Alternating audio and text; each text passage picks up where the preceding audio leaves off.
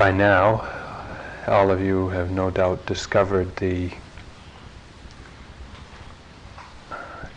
our friends, the most difficult energies in practice, the hindrances.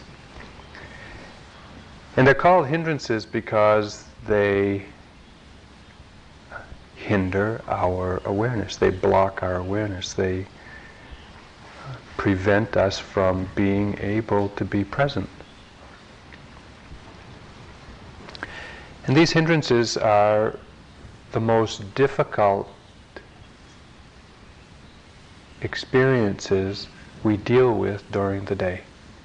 The most uh, unpleasant, the most difficult, the most tenacious. And sometimes we can fall into believing that our whole practice is just dealing with restlessness or just struggling with sleepiness or just you know, this uh, cloud of doubt that's hanging over our head.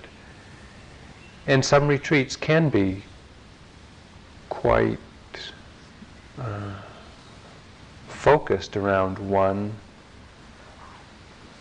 of these difficult energies to the mind. One understanding that's helpful in working with the most difficult stuff that we come up with is these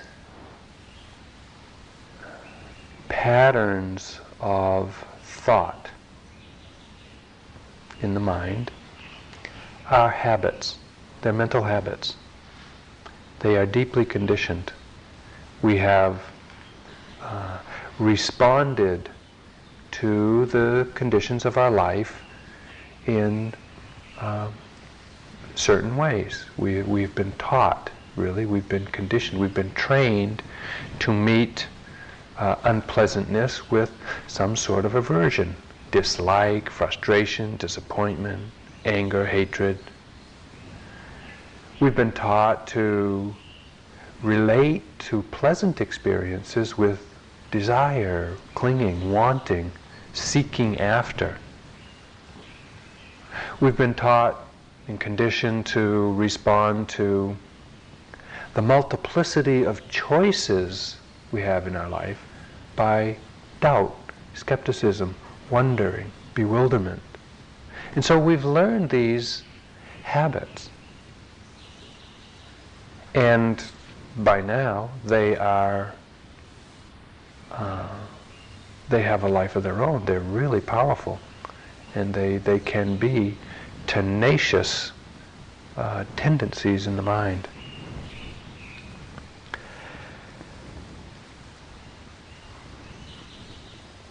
A helpful understanding is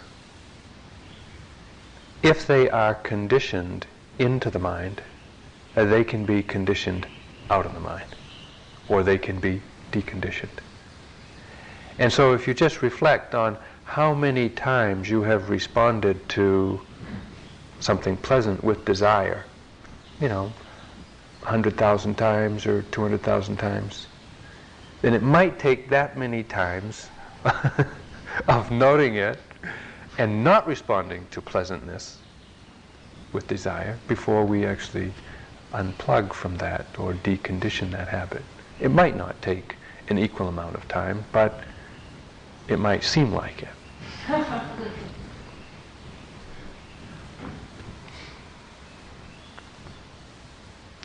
this practice, as we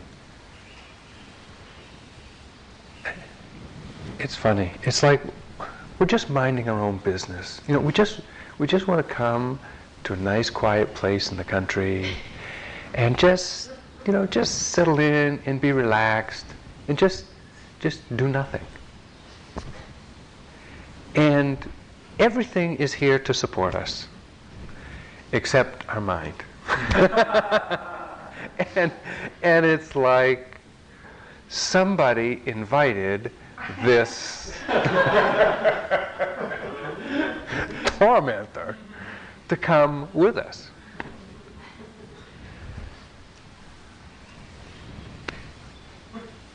And that's a helpful understanding too. These tormenting qualities of mind are really just visitors. They're not who and what we are in our core or in our essence or, or at rock bottom. They're not our deep rooted self, if there is such a thing. They're just a, an adventitious uh, visitor that comes drifting to the mind. And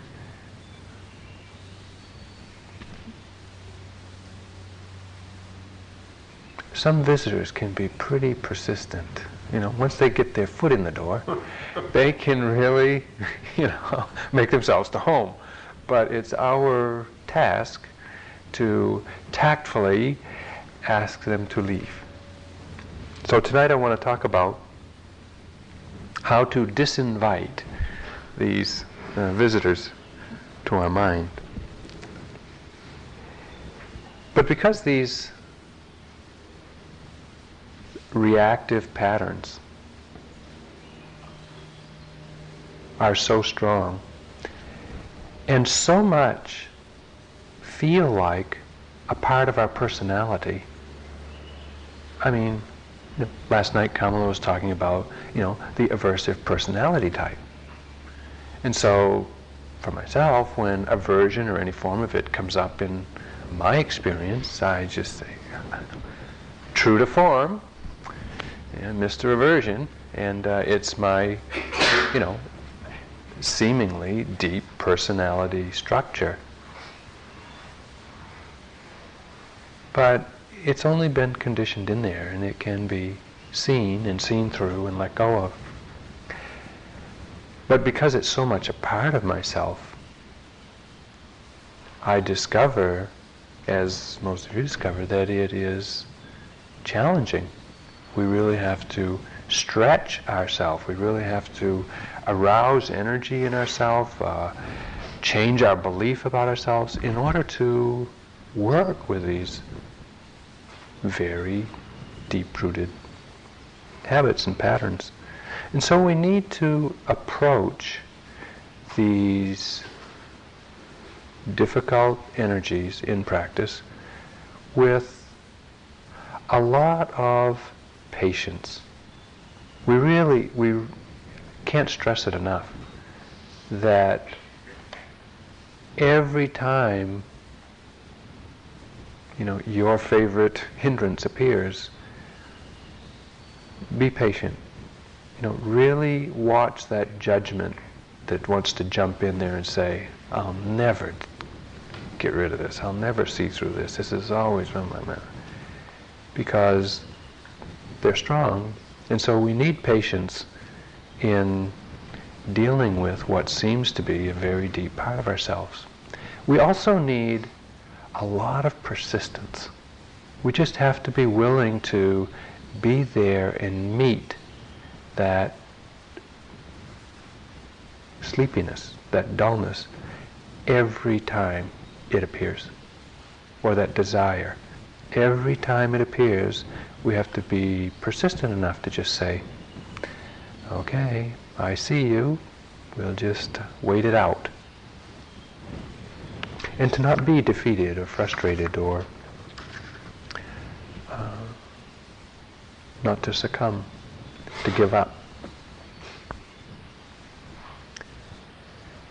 It's also essential, along with patience, to be alert for the critical judging mind that wants to judge ourselves and our practice by this moment's experience. And so this moment happens to be one of struggling with sleepiness. And so we, the tendency is that I'm I'm such a lazy person. I'm always exhausted. I'm so tired. And we, we take a momentary experience, we personalize it, and then we globalize it. And we make it permanent. It's just like, I'm sleepy this moment. I'm always sleepy. Or, you know, I've got a lot of restlessness in this moment. I'm always restless on retreat. It's not true. But there's a strong tendency to take a momentary experience of difficulty personalize it to oneself, and then uh, extend it or perm- make it, try to make it permanent.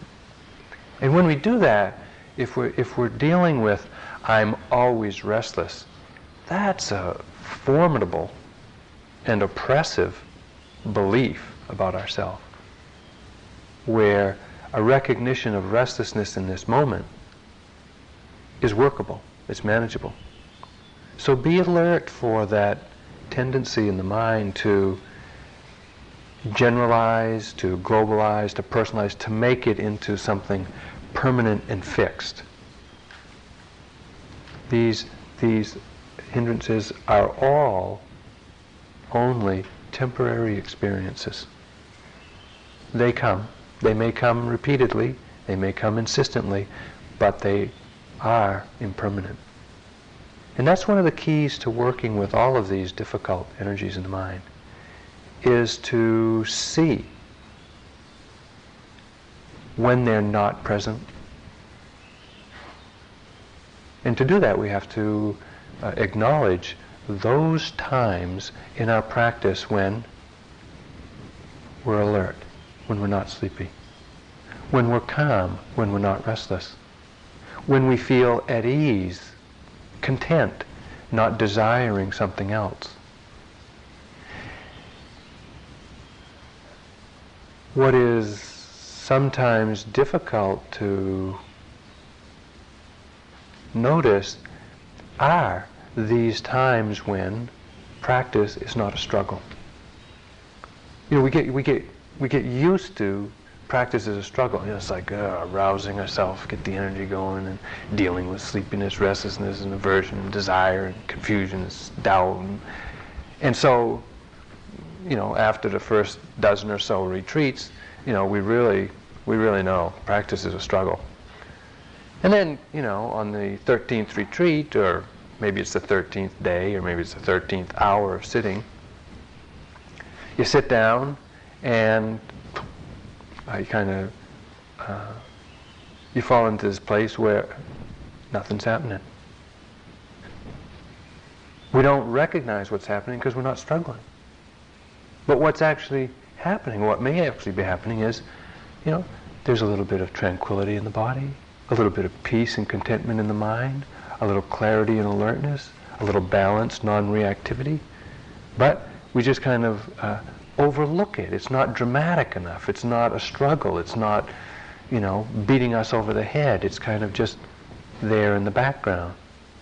And so we, one way of really working with these difficult energies is to recognize when they're not present so that we begin to value those times which we often just dismiss as nothing's happening. In fact, a lot's happening. The Buddha's teaching and his teaching for how to work with these difficult energies in the mind is not merely pointing to how to be comfortable in our life, how to be, um, how to just get it together to feel good.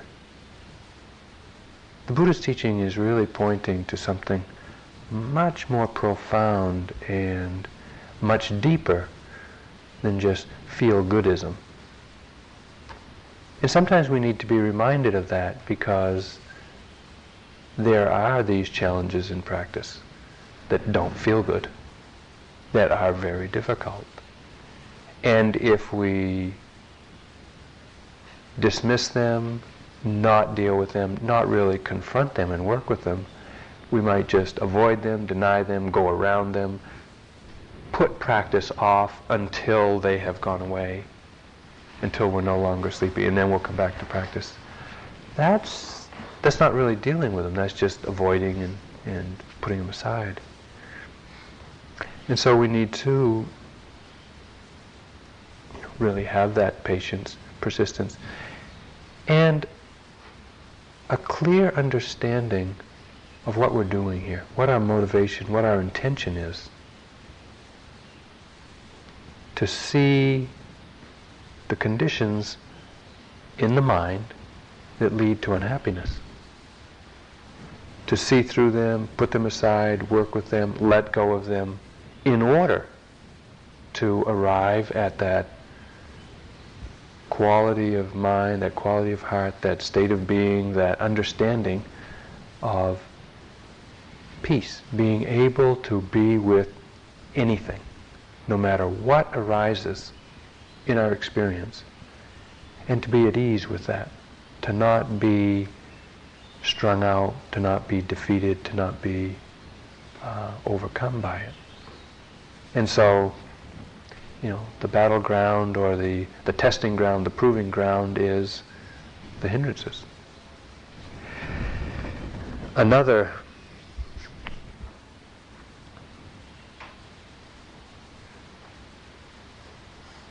reality about these hindrances that is helpful to acknowledge is they come at every stage of practice. If you're a beginner, of course, you really experience them loud and clear.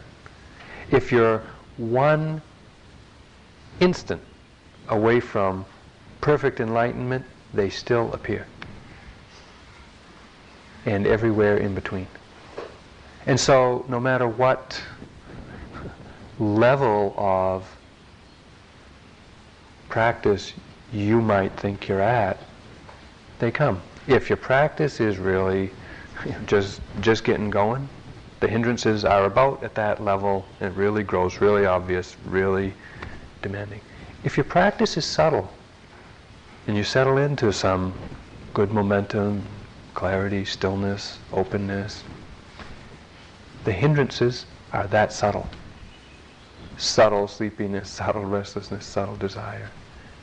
And so we have to refine our antenna, refine our uh, vision and awareness of how these difficult energies manifest in the different stages of practice or with different degrees of concentration, balance, energy.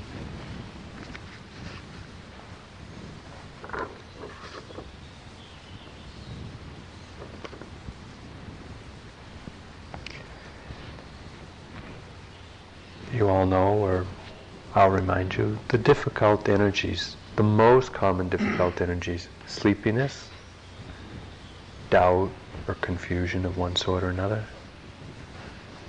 Aversion in all of its forms, including anger, hatred, resistance, frustration, disappointment, fear, jealousy, envy, all forms of aversion, withdrawing from experience. Restlessness, any type of agitation, anxiety, restlessness, um, inability to be settled.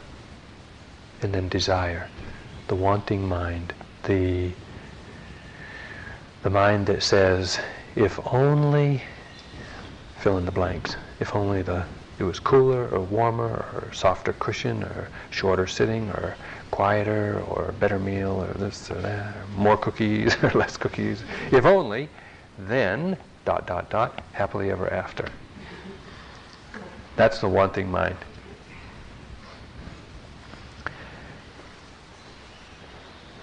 They're conditioned, they can be deconditioned. We don't need to personalize them.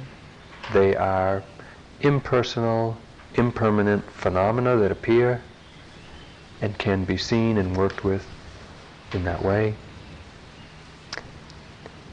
They act like filters on the mind. It's like putting on lenses, you know, the aversion lenses. You put them on, whatever you see, you see the unpleasant aspect of, and you develop some sort of aversion to it. You take off your aversion lenses and you put on desire lenses, and whatever you see, you see the pleasant aspect of it. And you say, hmm, I need that. I want that. I got to have it. I can't live without it. But when those lenses come off and you look at that thing again, you think, what was all that about? What was so compelling and so so urgent about needing, wanting, must have that? Our task is to to see these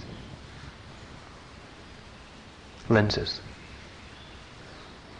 to recognize when they start seeping into the mind and not being fooled by them, not being tricked by them, not being seduced by them.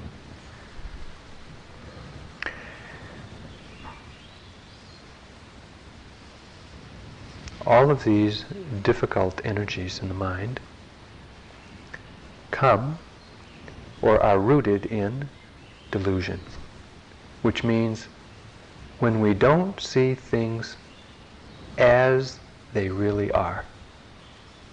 Then we can relate to them through one of these lenses.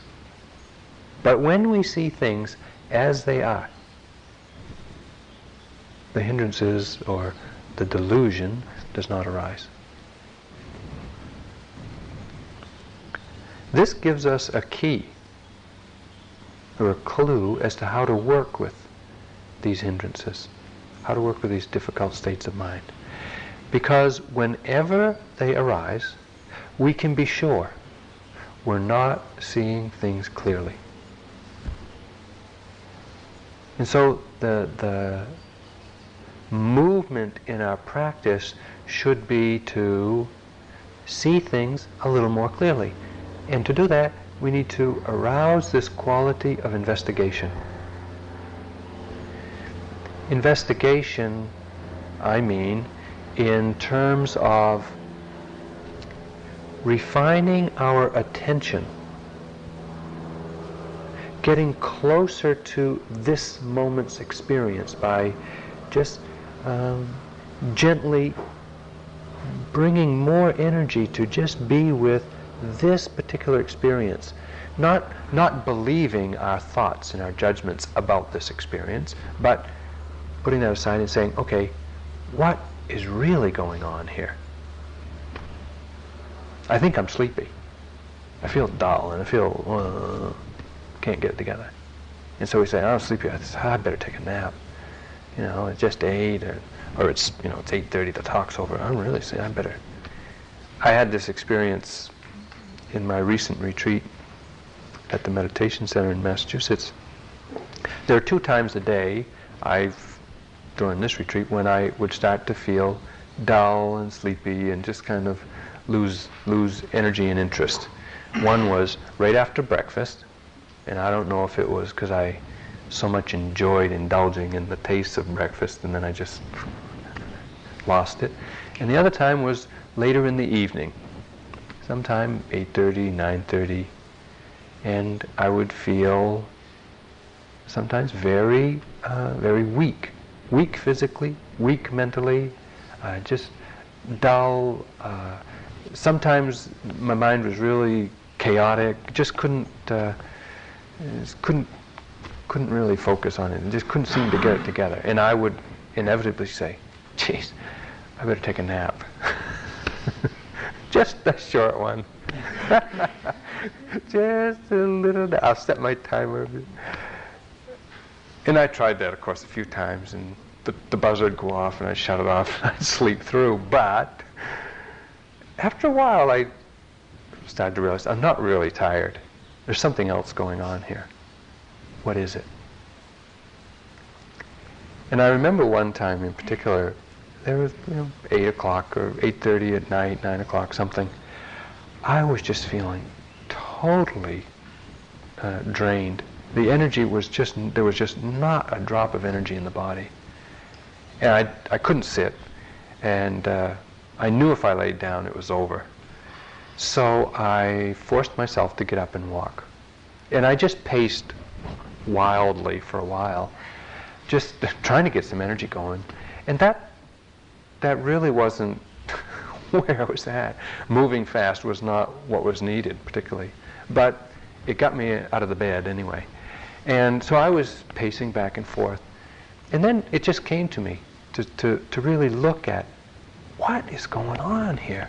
Because I was just, it was so, I was so distracted. I was so, it was so chaotic. I just, I couldn't recognize anything. It was just, I don't know, it was just crazy. And so I just kept walking at that pace and just started noting or labeling what my actual experience was. Actually, what, what, is, what is this thing? You know? And over the course of 15 or 20 minutes, cataloged the physical and mental experiences that came up. You know, certain sensations in the legs and certain wooziness in the head, certain thoughts about, I really want to go to bed, I really want to take a nap.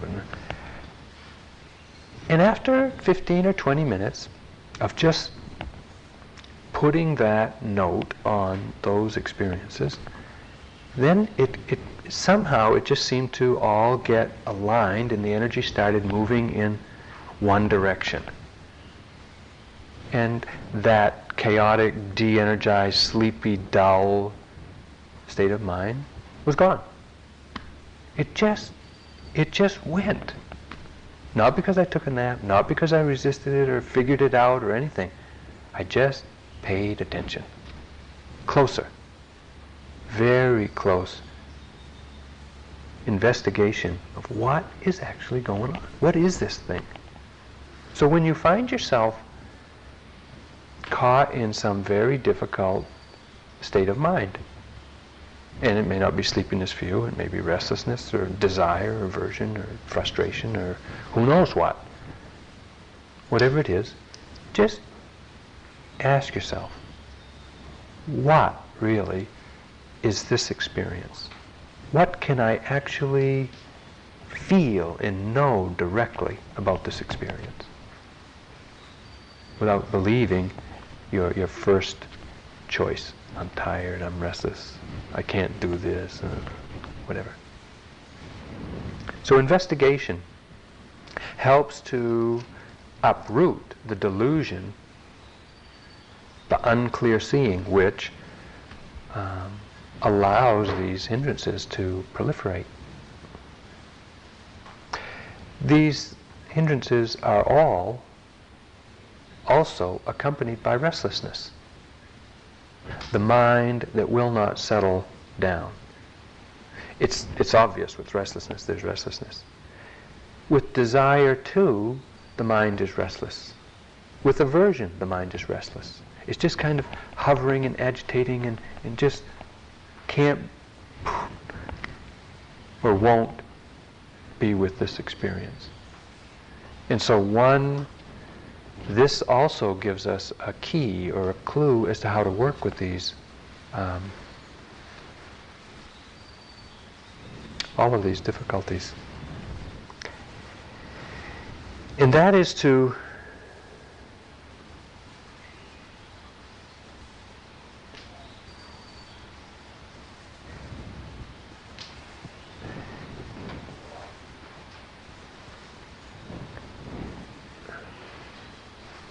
first of all, steady our attention on them by acknowledging what this experience is.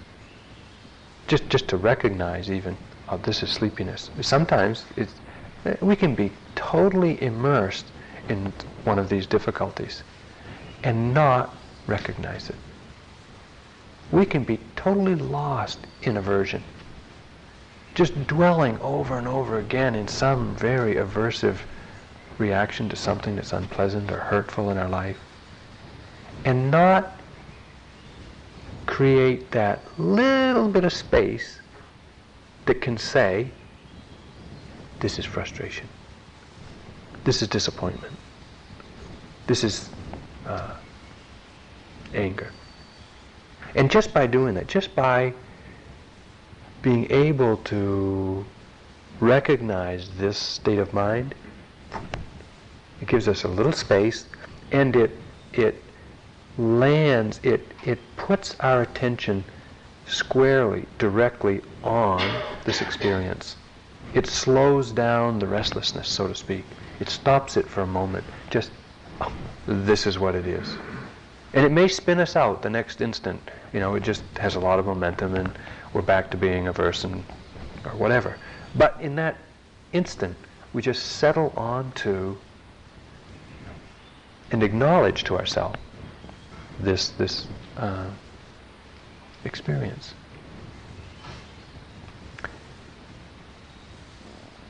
Maybe the most difficult thing to do with any of these hindrances and difficult visitors to the mind is to sit still.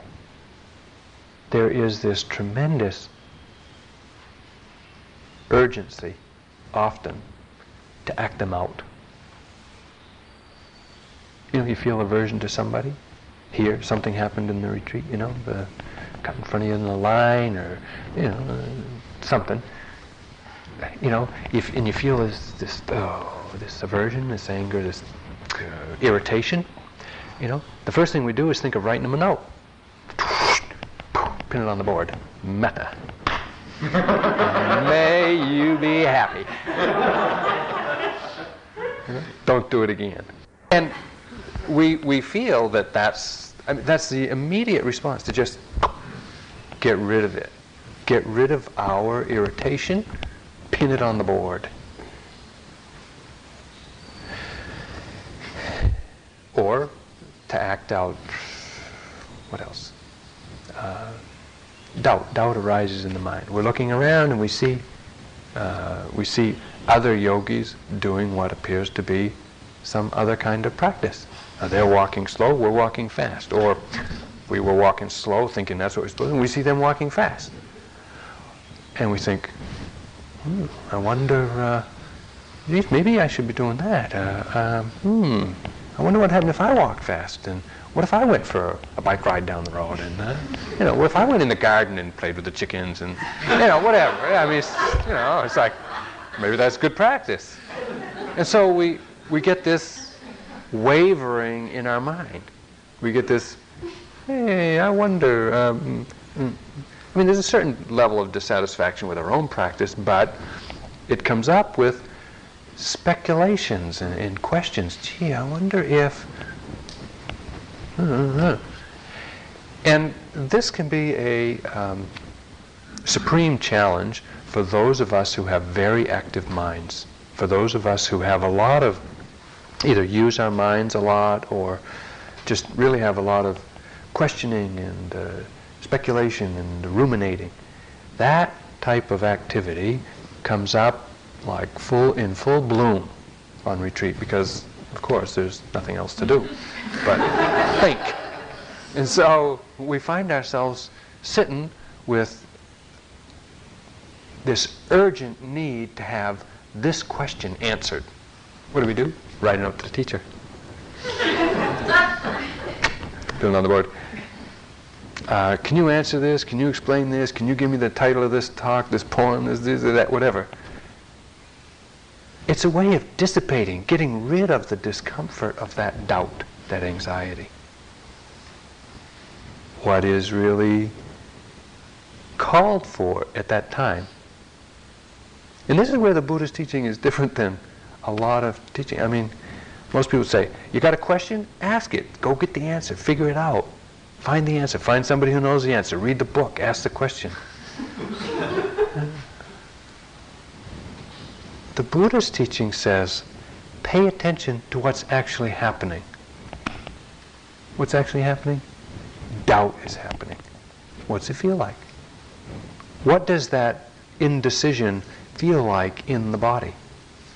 We know what's happening in the mind, spinning out, speculating, you know, all that. The Buddha's, the Buddha's teaching says, turn around and take a look at it. Don't act it out. But see for yourself if you can come to a place of peace with it. Can you be with that feeling, that experience of doubt, and be at ease with it? We experience doubt. I mean, that, that quality of not knowing, wanting to know, indecision, uh, should I, shouldn't I, will it, won't it, that is really an unpleasant feeling. I mean, it is very unpleasant to have to sit with that. In fact, we think, I can't practice. I mean, the feeling is, I can't do this until I know the answer. Is this the right practice for me right now? Who can tell you? No, nobody. I, I certainly can't. And to act it out won't get you the answer. Only by turning your attention to it, that actual experience of doubt, are you going to know what doubt is and how to, how to really come to terms with it, how to be with it, how to come to some peace with it. Each of these hindrances, each of these difficult visitors and qualities of heart and mind has its own characteristic called its sabhava. It's how we experience doubt, that indecision, the wavering in the mind, that particular feeling in the body that is peculiar to doubt. The quality of mind and the particular feeling in the body of aversion is different than that for doubt. They each have their own distinctive, what would you call it? Uh, something like fingerprint. Right? They have their own. Identity. Pardon? Identity. Identity. They got their own identity. They got their own distinctive mark. That's really what it is. The sabhava is the distinctive mark of each of these states of mind. And so when we investigate, when we turn our mind, turn our attention to investigate these difficult things, we actually are uh, mapping, discovering and mapping the distinctive pattern of physical and mental stuff which makes up this experience of aversion, desire, restlessness, sleepiness, doubt.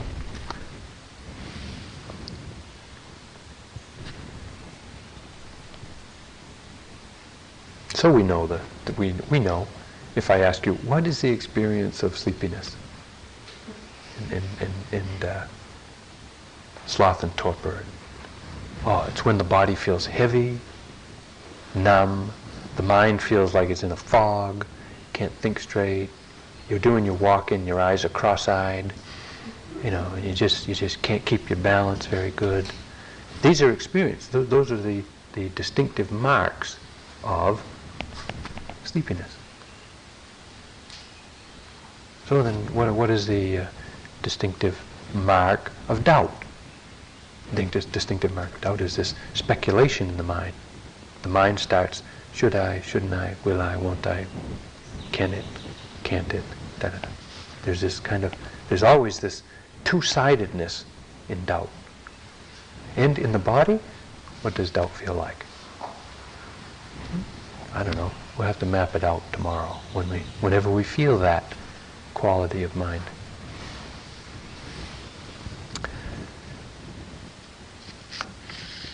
So these difficult energies are rooted in delusion, not seeing things clearly. The key or the clue to working with them is to investigate, to really refine our attention on the direct, momentary experience of them. They're all accompanied by restlessness. Helpful to just sit still, not act them out. And thirdly, each of these hindrances is always in relationship to I, to me. I am sleepy. I doubt. I'm angry.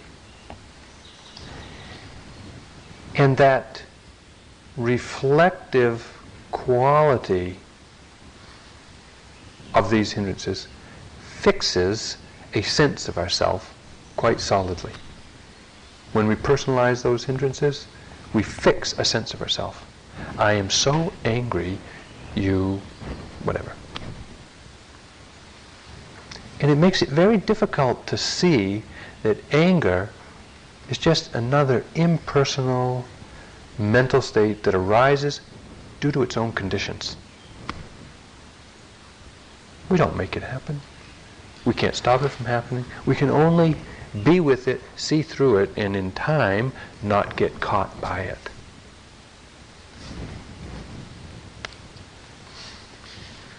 It's important to have some restraint, to not act out these hindrances as they arise, and to, to really work with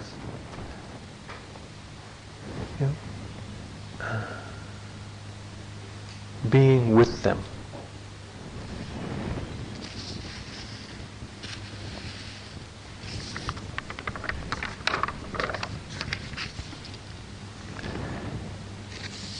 So I've mentioned sleepiness, doubt, aversion.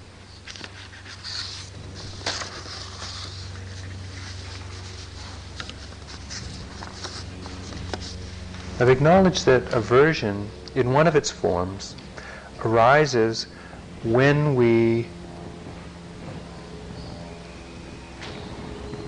are unable to be with experience and instead turn away from it. When we want to withdraw from whatever the experience is that's arising. Because the experience is unpleasant, usually. Had a good example of this at the uh, at the retreat recently.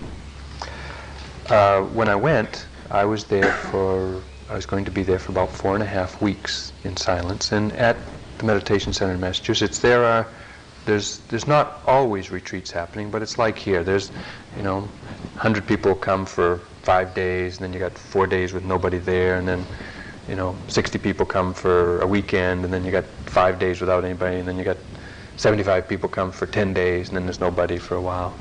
And so there's there's great fluctuations in the uh, population and there's a staff of 15 or 20 and you know visitors and hangers-oners and guests and teachers and things. So there's sometimes a lot of people and sometimes not so many. Well the first when i first got there to start my retreat there was a five-day retreat starting that had about 60 or 70 people in it. And like here there they also have a list of yogi jobs. And here's this list of, you know, so many dozen yogi jobs, doing the floors and the bathrooms and chopping vegetables and cleaning the pots and pans and dishes and, you know, just like here. And so I looked at the list and I said, there's 60 other yogis here. I guess I'll just uh, take my teacher's privilege and not sign up. So I didn't. And uh, four or five days went by and all those people left. And then they put up this new list of yogi jobs because all those people had left. And it's the skeleton crew, you know, the essential jobs that have to be done even when there's no retreat going on. You know, there's a few things. You know, the dishes got to be washed, the pots got to be washed, the food's got to be put out. So uh, there was just about as many slots as there were yogis. so I looked at that and said, uh, gee, this is the only time I've got to practice all year. I probably don't have to sign up. And besides, I'm a teacher, you know, and you know, somebody important like me should, shouldn't have to do a job like that. Um, I'll just uh, avoid it.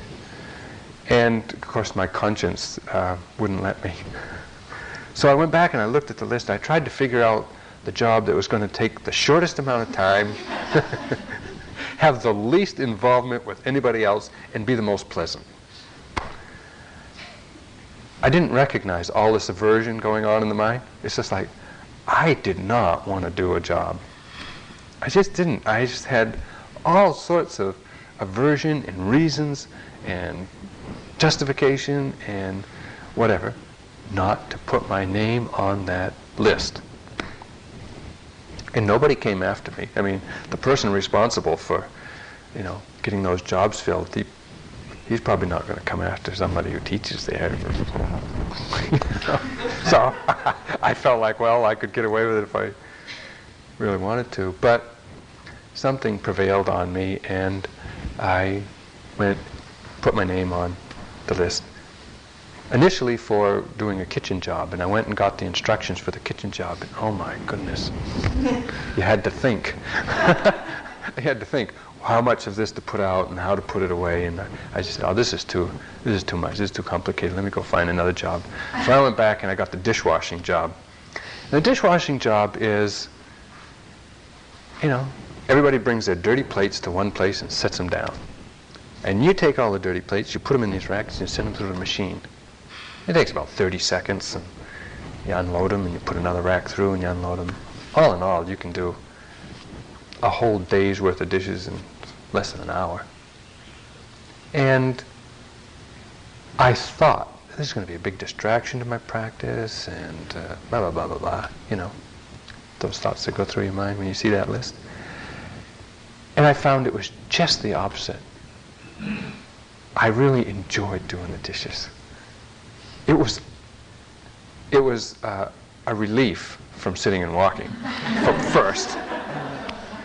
And secondly, the unexpected thing was I felt like such a, a valuable part of the community. I felt like I'm doing something to support all these other people being here. The few yogis, all the other the teachers and the, the staff that are there. And I got a lot of it brought me a lot of joy actually to do the dishes. Totally unexpected uh, that that was going to be the result or the effect. I had so much resistance. Have you ever noticed how thinking about something is almost always worse than actually doing it? we can have so much fear, so much resistance, so much anxiety. Then we just go through and do it, and it's like, what was the problem? You know, our mind created some sense of ourself that it got stuck in.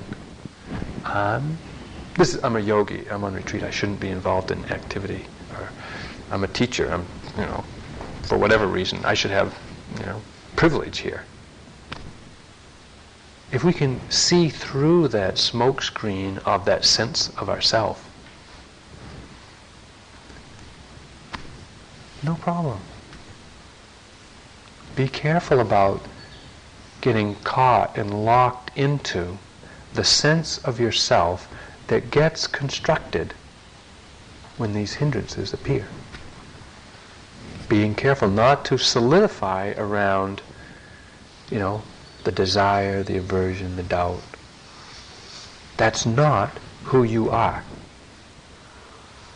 It is a temporary experience, come due to its own conditions. Momentarily, we get identified with it.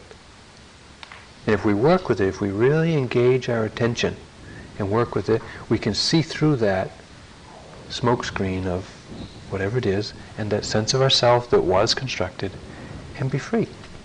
It's just, but it takes being there in the moment for the actual experience, the actual direct contact with this aversion, this sleepiness, this doubt, this restlessness.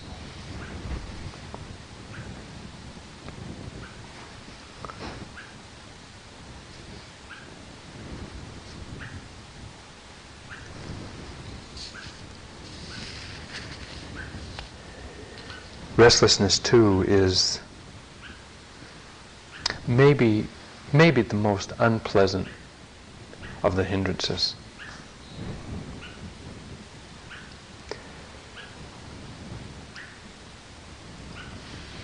In one way of understanding restlessness is it's something like excess energy or energy that's not all going in one direction.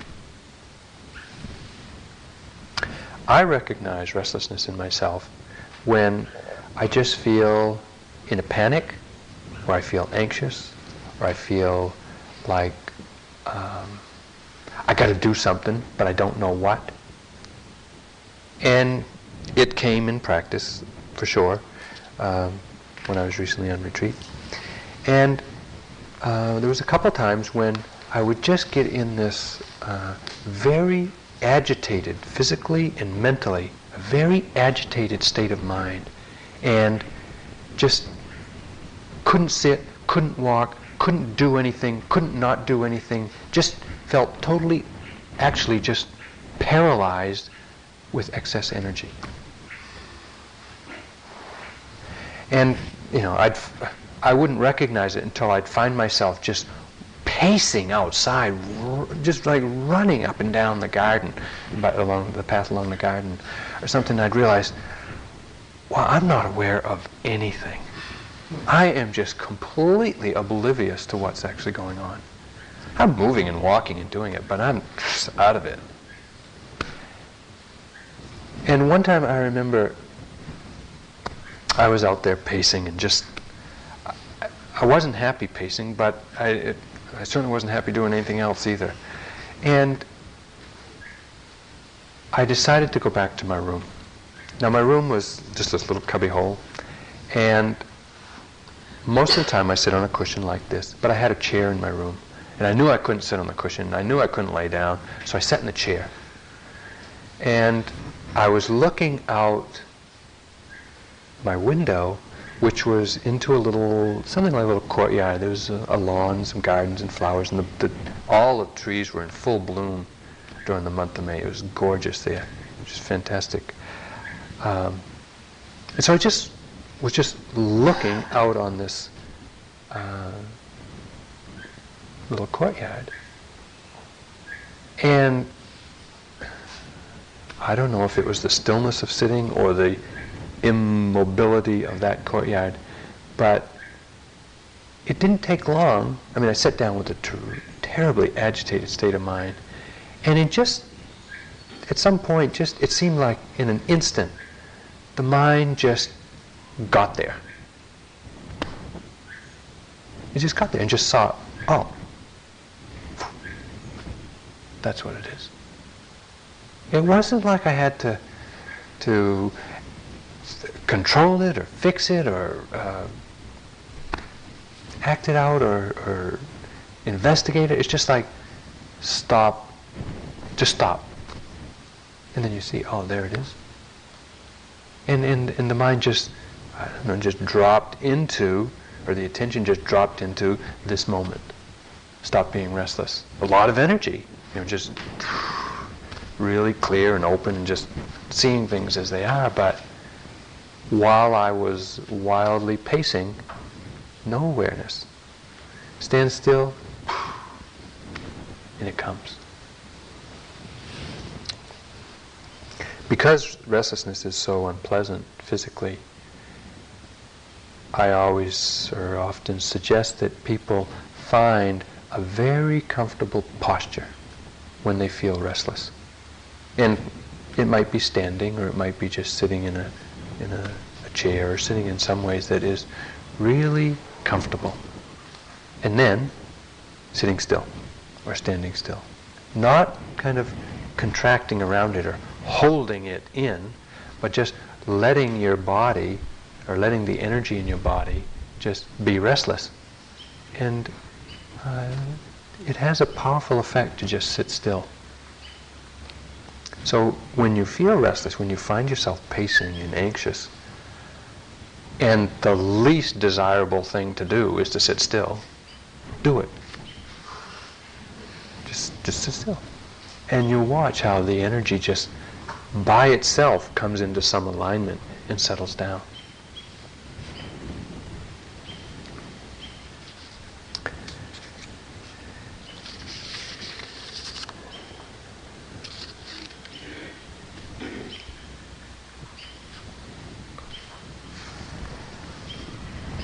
The last hindrance or difficult state of mind I want to speak about is desire, craving, clinging, the wanting mind, attachment. And sure enough, found some of that too on my retreat. Lots.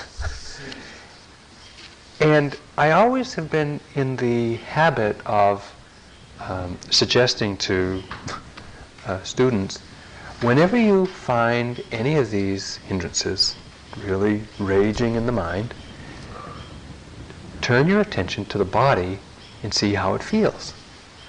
How does anger feel in the body? How does restlessness feel in the body? How does sleepiness feel in the body? Because the, the, the physical manifestation of these difficult energies, mental energies, is really quite dramatic often. And so, so too with desire and wanting and the craving mind. So I said, okay, yeah, here I am. I got this outrageous fantasy going. It's been going all day. How am I going to work with it now? I've tried everything. Oh, maybe I should see what it feels like in the body. And I turned my attention to the body, and the body is absolutely empty. There's no sensations. It's, it's still, it's calm. There's nothing rippling in the body. And I had this dramatic realization that maybe I haven't been offering very helpful instructions. it's like, oops. And I realized, it seems so obvious, but I realized that these hindrances are a mental game. Desire is a mental phenomena. And it might not be displayed in the body at all. And so I had lots of opportunity for just this really calm, really still, un, unagitated body, really comfortable. And the mind just going nuts.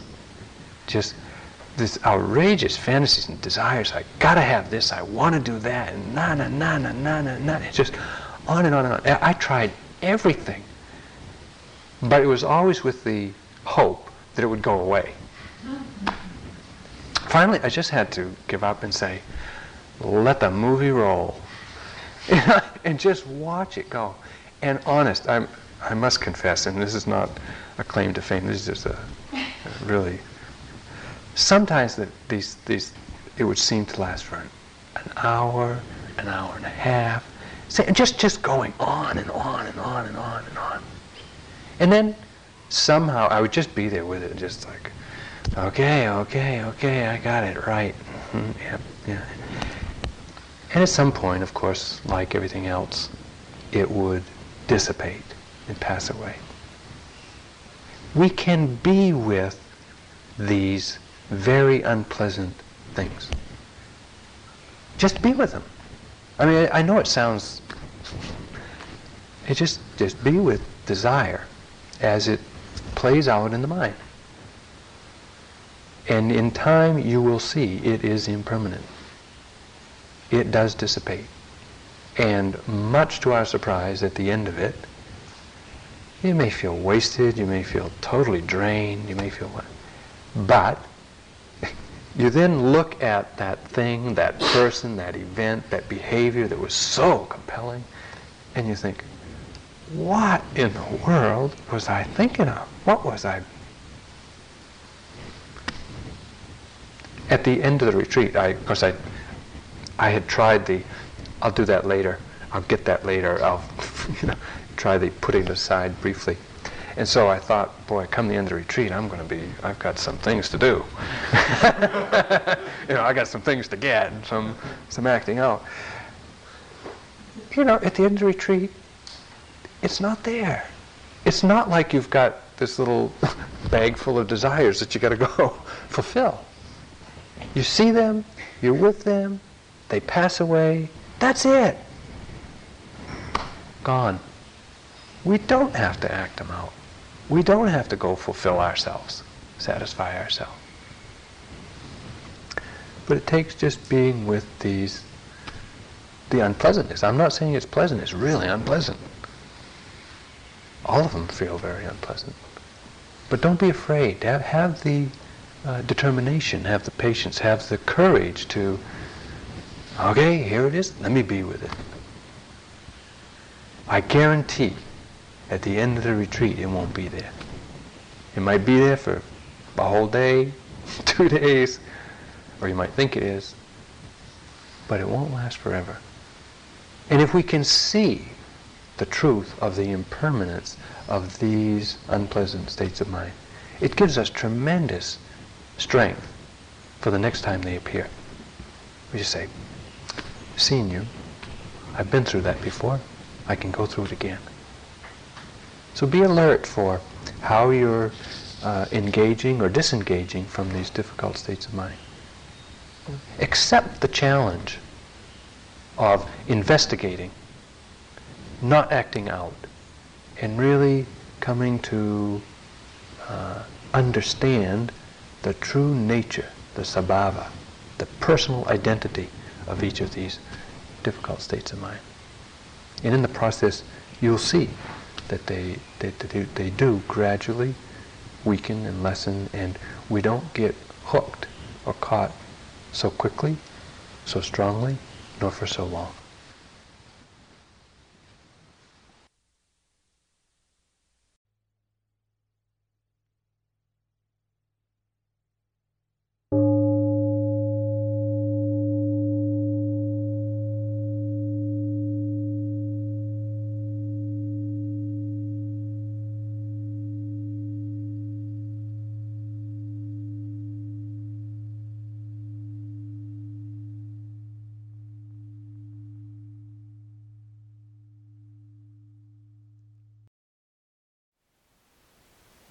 Thank you for listening. To learn how you can support the teachers and Dharma Seed, please visit dharmaseed.org slash donate.